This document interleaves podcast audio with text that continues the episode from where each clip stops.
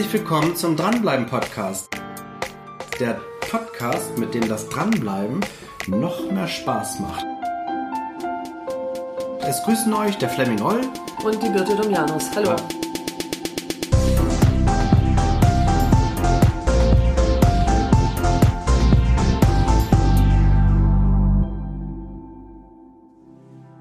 Hallo Birte. Ja, was haben wir im letzten Podcast gelernt? Zum einen kannst du auch mal Ziele verfehlen, ja, auch wenn wir das nicht so gerne haben. Zum zweiten hinterfrage deine Ziele auch auf dem Weg und Ziele können sich auch verändern. Ja, das klingt jetzt alles so flexibel. Brauche ich denn dann überhaupt Ziele?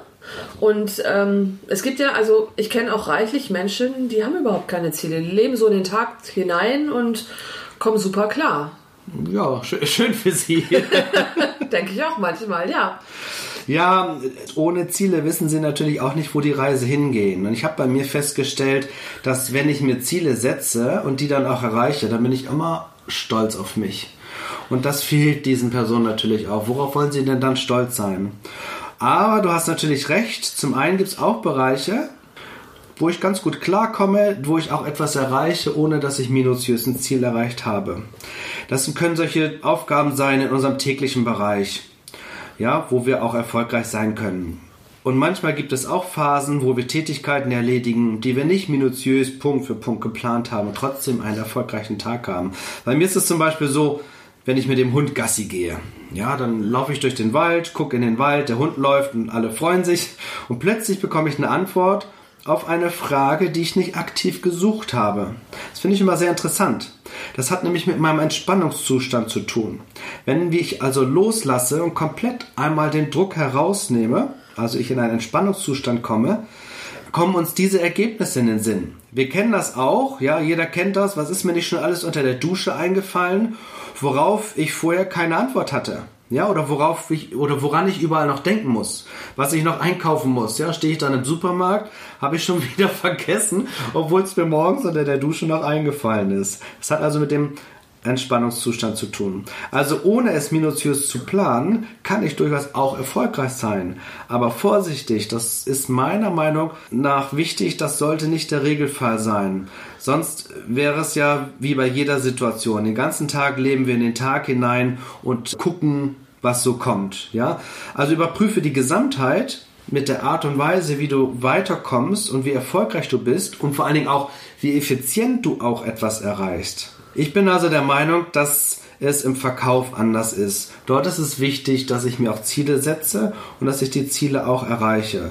In der Unternehmensführung ja auch. Die setzen mir auch Ziele oder Unternehmensführung planen ja auch über Ziele, über erreichte Ziele, die erzielt werden müssen. Äh, und wenn ich einfach nur in den Tag hineinlebe, das gehört für mich eher in der Freizeit. Ich habe das einmal erlebt bei Teilnehmern im Training on the Job. Bin ich also mit den Teilnehmern rausgefahren und habe die am Job bei den Kunden äh, begleitet. Und zu Beginn des Tages war mal meine Frage, was ist denn so dein Ziel für den heutigen Tag, wenn wir beide rausfahren? Und die Antwort war sehr häufig, alles, was geht. Das ist mir zu einfach. Da kann der Verkäufer in dem Moment ja nicht mehr sein, seine Verkaufstechniken verbessern. Oder er kann es auch nicht justieren. Dann ist der Verkäufer auch immer mit allem zufrieden, weil er ja alles versucht hat. Wer sagt denn, dass nicht auch mehr gegangen wäre? Worauf sind denn diese Verkäufer überhaupt auch stolz? Sie haben ja nicht bewusst die Komfortzone verlassen, beziehungsweise ist in diesem Moment ja die Komfortzone auch viel kleiner geworden. Ja, aber wo kommen denn dann Ziele überhaupt her? Wann, wann wurde das eigentlich, wann wurde eigentlich das erste Mal ein Ziel vereinbart? Kannst du mir das sagen? Ganz konkret nicht. Ich kann ein Beispiel mal von Henry Ford nennen, der ja die Automobilindustrie revolutioniert hat. Er hat nämlich die Fließbandarbeit eingeführt. Das war zu diesem Zeitpunkt noch gar nicht der Regelfall. Es gab es vorher in dem Zeitpunkt ja noch gar nicht.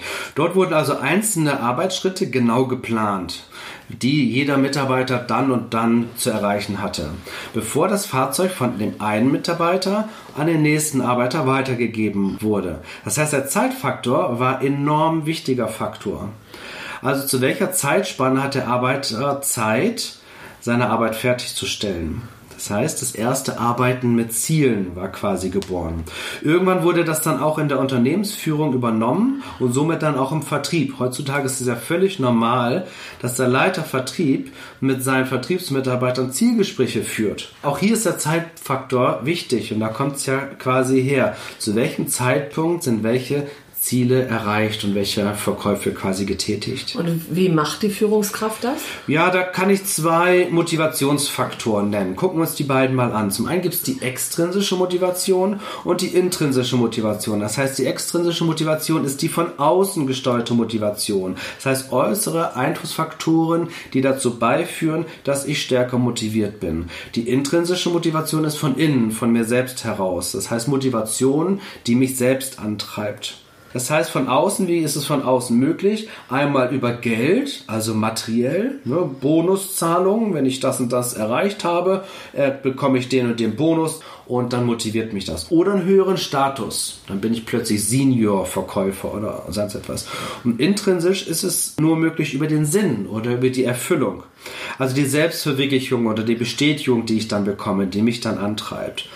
Bei der extrinsischen Motivation ist allerdings noch kritisch zu beleuchten, dass das die Kreativität lahmt, weil ja ich nur arbeite durch Vorgaben. Mein Chef gibt mir Vorgaben, dadurch bekomme ich von außen eine, eine Zugabe und muss mir keine Gedanken machen. Bei der intrinsischen Motivation ist es da ein bisschen anders, weil ich mir selbst Gedanken machen muss über meine Zielerreichung und wie ich die erreiche und deswegen steigert das meine Motivation. Ja, kann denn jetzt eine Führungskraft wirklich nur extrinsisch, extrinsisch motivieren? Beides. Die meisten Führungskräfte motivieren nur extrinsisch, weil sie nicht wissen, wie sie intrinsisch motivieren. Das heißt, die Führungskraft kann sich als erstes einmal einen Überblick verschaffen, welche Demotivationsfaktoren ein Mitarbeiter hat. Das heißt, was sind Punkte, die ihn im Vertrieb demotivieren? Da haben viele Führungskräfte gar keine Lust zu, weil es eine sehr individuelle Geschichte ist. Und dann können sie halt schauen, kann ich als Führungskraft diese Demotivationsfaktoren reduzieren? Meinetwegen Lieblingsbeispiel bei Verkäufern ist mal die Pflege des CRM-Systems. Es ist irgendwie möglich, das etwas zu vereinfachen. Dieses Führen sollte allerdings das Ziel haben, die intrinsische Motivation dadurch dann für den Mitarbeiter zu steigern. Das heißt, und bei guten Mitarbeitern muss ich dann auch darauf achten, dass ich die an der Langleine führe. Dadurch, dass es die guten Verkäufer sind, pflege ich als Führungskraft oder pflegen viele Führungskräfte immer einen sehr, sehr engen Kontakt zu den sehr, sehr guten Verkäufern. Ich glaube, dass das falsch ist, dass die guten Verkäufer an der langen Leine geführt werden sollen, damit die ihren guten Job machen können. Ferner ist eine klare Kommunikation des Sinns und der Zielerreichung wichtig. Welchen Sinn hat es? Welche Auswirkungen hat es für das Unternehmen und damit auch für den Verkäufer? Ja, wenn sich der Verkäufer jetzt aber mit dem Unternehmen identifiziert, führt das ja doch dann mehr zu einer intrinsischen Motivation, oder sehe ich das falsch? Wenn er eine starke Identifikation hat zu dem Unternehmen, verbunden mit den Zielen, die er erreichen soll, dann steigert das die intrinsische Motivation. Ich habe mal ein Zitat gelesen von einem ungenannten Schweizer Unternehmer, der hat gesagt, Motivation ist bei uns kein Problem, das steht im Arbeitsvertrag. Der Mitarbeiter hat motiviert zu sein. Ach so, ja, das ist ja total einfach dann. Das ist mir auch ein bisschen zu einfach. Hier wird natürlich wieder die intrinsische Motivation angesprochen. Ne? Das ja. heißt, dieser Unternehmer macht sich gar keine Gedanken darüber, wie auch die intrinsische Motivation gesteigert werden kann. Dann gibt es ja zwei weitere Motivationsstrategien und die gibt es sowohl intrinsisch als auch extrinsisch. Einmal eine von weg Strategie und einmal eine Hinzu-Strategie. Das musst du mir erklären. Also von weg heißt, ich will den Angst und ich will den Schmerz vermeiden und die Hinzu-Strategie ist, ich will Lust haben oder ich will Freude haben. Das heißt, bei der Von-Weg-Strategie wird viel über Bestrafung gemacht oder Druck ausüben und bei der Hinzu-Strategie über Spaß haben und über Freude haben. Es gibt ja ganze Branchen zum Thema Schmerz vermeiden. Von weg. Nehmen wir uns meinetwegen die Versicherungsbranche. Oder sagst du am Samstag, Schatzi, ich habe nichts vor, lass uns doch mal eine Hausratversicherung shoppen gehen. Oh ja, unbedingt, ja. Großartiger Plan, ja. Das heißt, die Versicherungsbranche aus meiner Sicht hat es überhaupt nicht hinbekommen, auch eine Hinzustrategie zu entwickeln bei den ganzen Kunden. Sie arbeiten mit unserer Angst.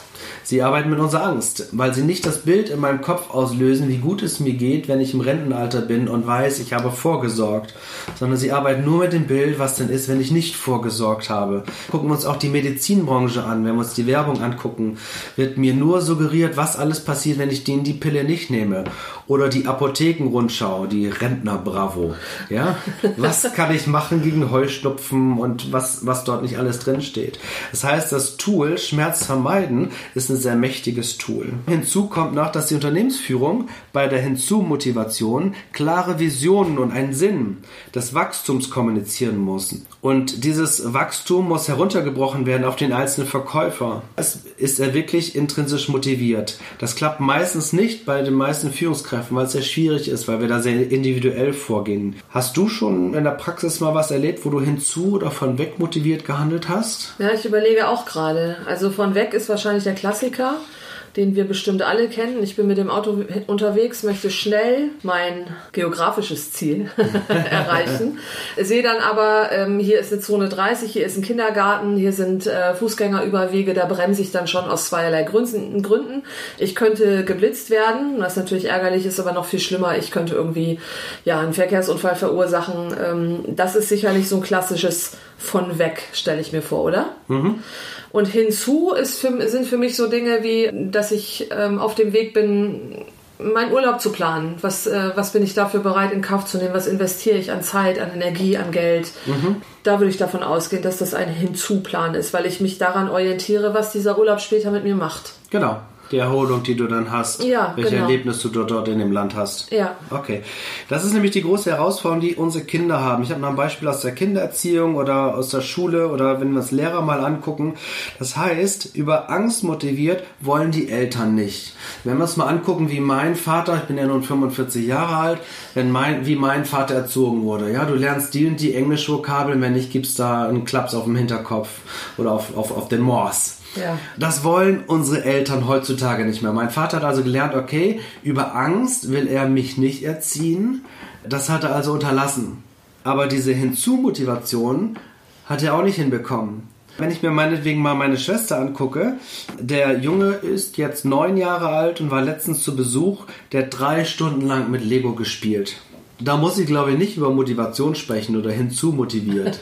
oder sagen, Jakob spielt noch mal eine Stunde länger Lego. Ja, das findet er toll, das macht er wirklich äh, lange.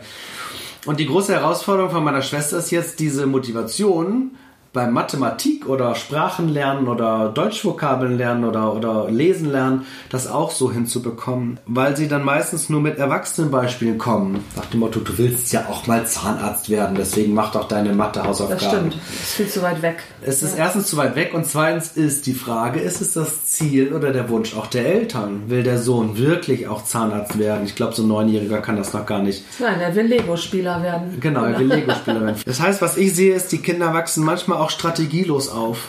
Wenn wir über Motivationsstrategien sprechen, weil die von weg Strategie wollen die Eltern nicht mehr, weil sie ihren Kindern keinen Schmerz oder keinen Druck ausüben wollen, aber die Hinzu-Motivation kriegen sie meistens gar nicht hin, weil sie das nicht mit der Kindersprache formulieren können. Und das ist eine große Herausforderung, die wir momentan haben in der Kindererziehung. Denn positive Beispiele zum Beispiel ist auch wenn wir es wieder auf den Verkauf übertragen, der Kunde ist bei mir nur dafür da, damit ich Spaß habe. Das musste ich am Anfang auch lernen, als ich Telefonakquise gemacht habe, habe ich überlegt, was kann mich denn motivieren, dass ich öfter den Hörer in die Hand nehme. Und da habe ich festgestellt, ah, okay, mir geht's besser, wenn ich ein tolles, lockeres, witziges Gespräch habe mit dem Kunden. Also ist das meine Motivation. Und das versuche ich dann in den ersten paar Minuten des Telefonats zu sagen, okay, wie was kann der Kunde dafür machen, dass ich einen guten Tag habe, dass ich Spaß habe. Was passiert bei dir, wenn du einen guten, wenn du einen guten Tag hast oder damit du dann auch Spaß hast? Was bei mir passiert, wenn ich einen guten Tag oder damit ich einen guten Tag habe, das kann ich dir sagen, das ist ziemlich ähnlich wie bei dir. Ähm, die Telefonate, die du gerade beschreibst. Ich möchte meine Zeit angenehm verbringen mit Menschen, die meine Interessen teilen. Mhm. Ich bin auch ähm, willens und bereit zu versuchen, die Menschen für meine Interessen an diesem Tag zu begeistern oder mhm. davon zu überzeugen irgendwie auf dieses schöne Gefühl, mich zu freuen, am Abend die Füße hochzulegen, den Tag ausklingen zu lassen und zu sagen, jo bitte, das war richtig gut. Und das mag ähm, kalkulierbar sein, also berechenbare Ergebnisse. Ich habe folgende Abschlüsse für mich verbuchen können oder mhm. aber eben auch tatsächlich einfach nur die Kommunikation, der Austausch und was dann ja auch bei mir zumindest so ist, am Ende des Tages das sacken zu lassen und festzustellen, ich habe was gelernt. Ah, bis auch weiterbekommen. Ja, ne? Für mich, was ich, also ein Gewinn für den, vorher, für den folgenden Tag aus dem heute Begangenen. Ich, sag, ich sage auch immer ganz gerne, entweder gewinne ich einen neuen Kunden oder ich gewinne an Erfahrung. Das ist ja, glaube ich, genau das, das ist es. Ja, der Austausch, ne? Ja. das Zwischenmenschliche. Was, was mich weiterbringt. Ja. Also, was haben wir in dieser Podcast-Serie gelernt? Zum einen haben wir darüber gesprochen, wo die Ziele denn herkommen und welchen Sinn es macht, sich mit Zielen auseinanderzusetzen. Und wir haben unterschieden zwischen extrinsischer und intrinsischer Motivation und die Erkenntnisse, dass intrinsisch motiviert immer erfolgreicher ist und viele Verkäufer aber gar nicht wissen, wie sie da herangehen sollen. Und dass positive Bilder und ein klarer spürbaren Benefit mir wirklich im Verkauf helfen kann. Das ist in der Tat so. In ja. diesem Sinne, motiviertes Dranbleiben heute einmal. Einen schönen Tag euch. Ja, tschüss. Erst einmal möchte ich ein herzliches Dankeschön sagen, dass du dir diesen Podcast angehört hast. Und als Verkäufer und als künftiger Dranbleiber empfehle ich natürlich, diese Serie zu abonnieren. Weil nur wenn du regelmäßigen Content bekommst, dich im Verkauf weiterbildest und auch neue Informationen bekommst, um besser zu werden, wirst du zum klassischen Dranbleiber. Wenn euch diese Serie gefallen hat, freuen wir uns natürlich über eine 5-Sterne-Bewertung. Weitere Informationen gibt es auf anderen Kanälen. Ihr könnt mir gerne folgen, auf Facebook, auf Xing. Ich freue mich darauf. Herzliche Grüße, euer Fleming.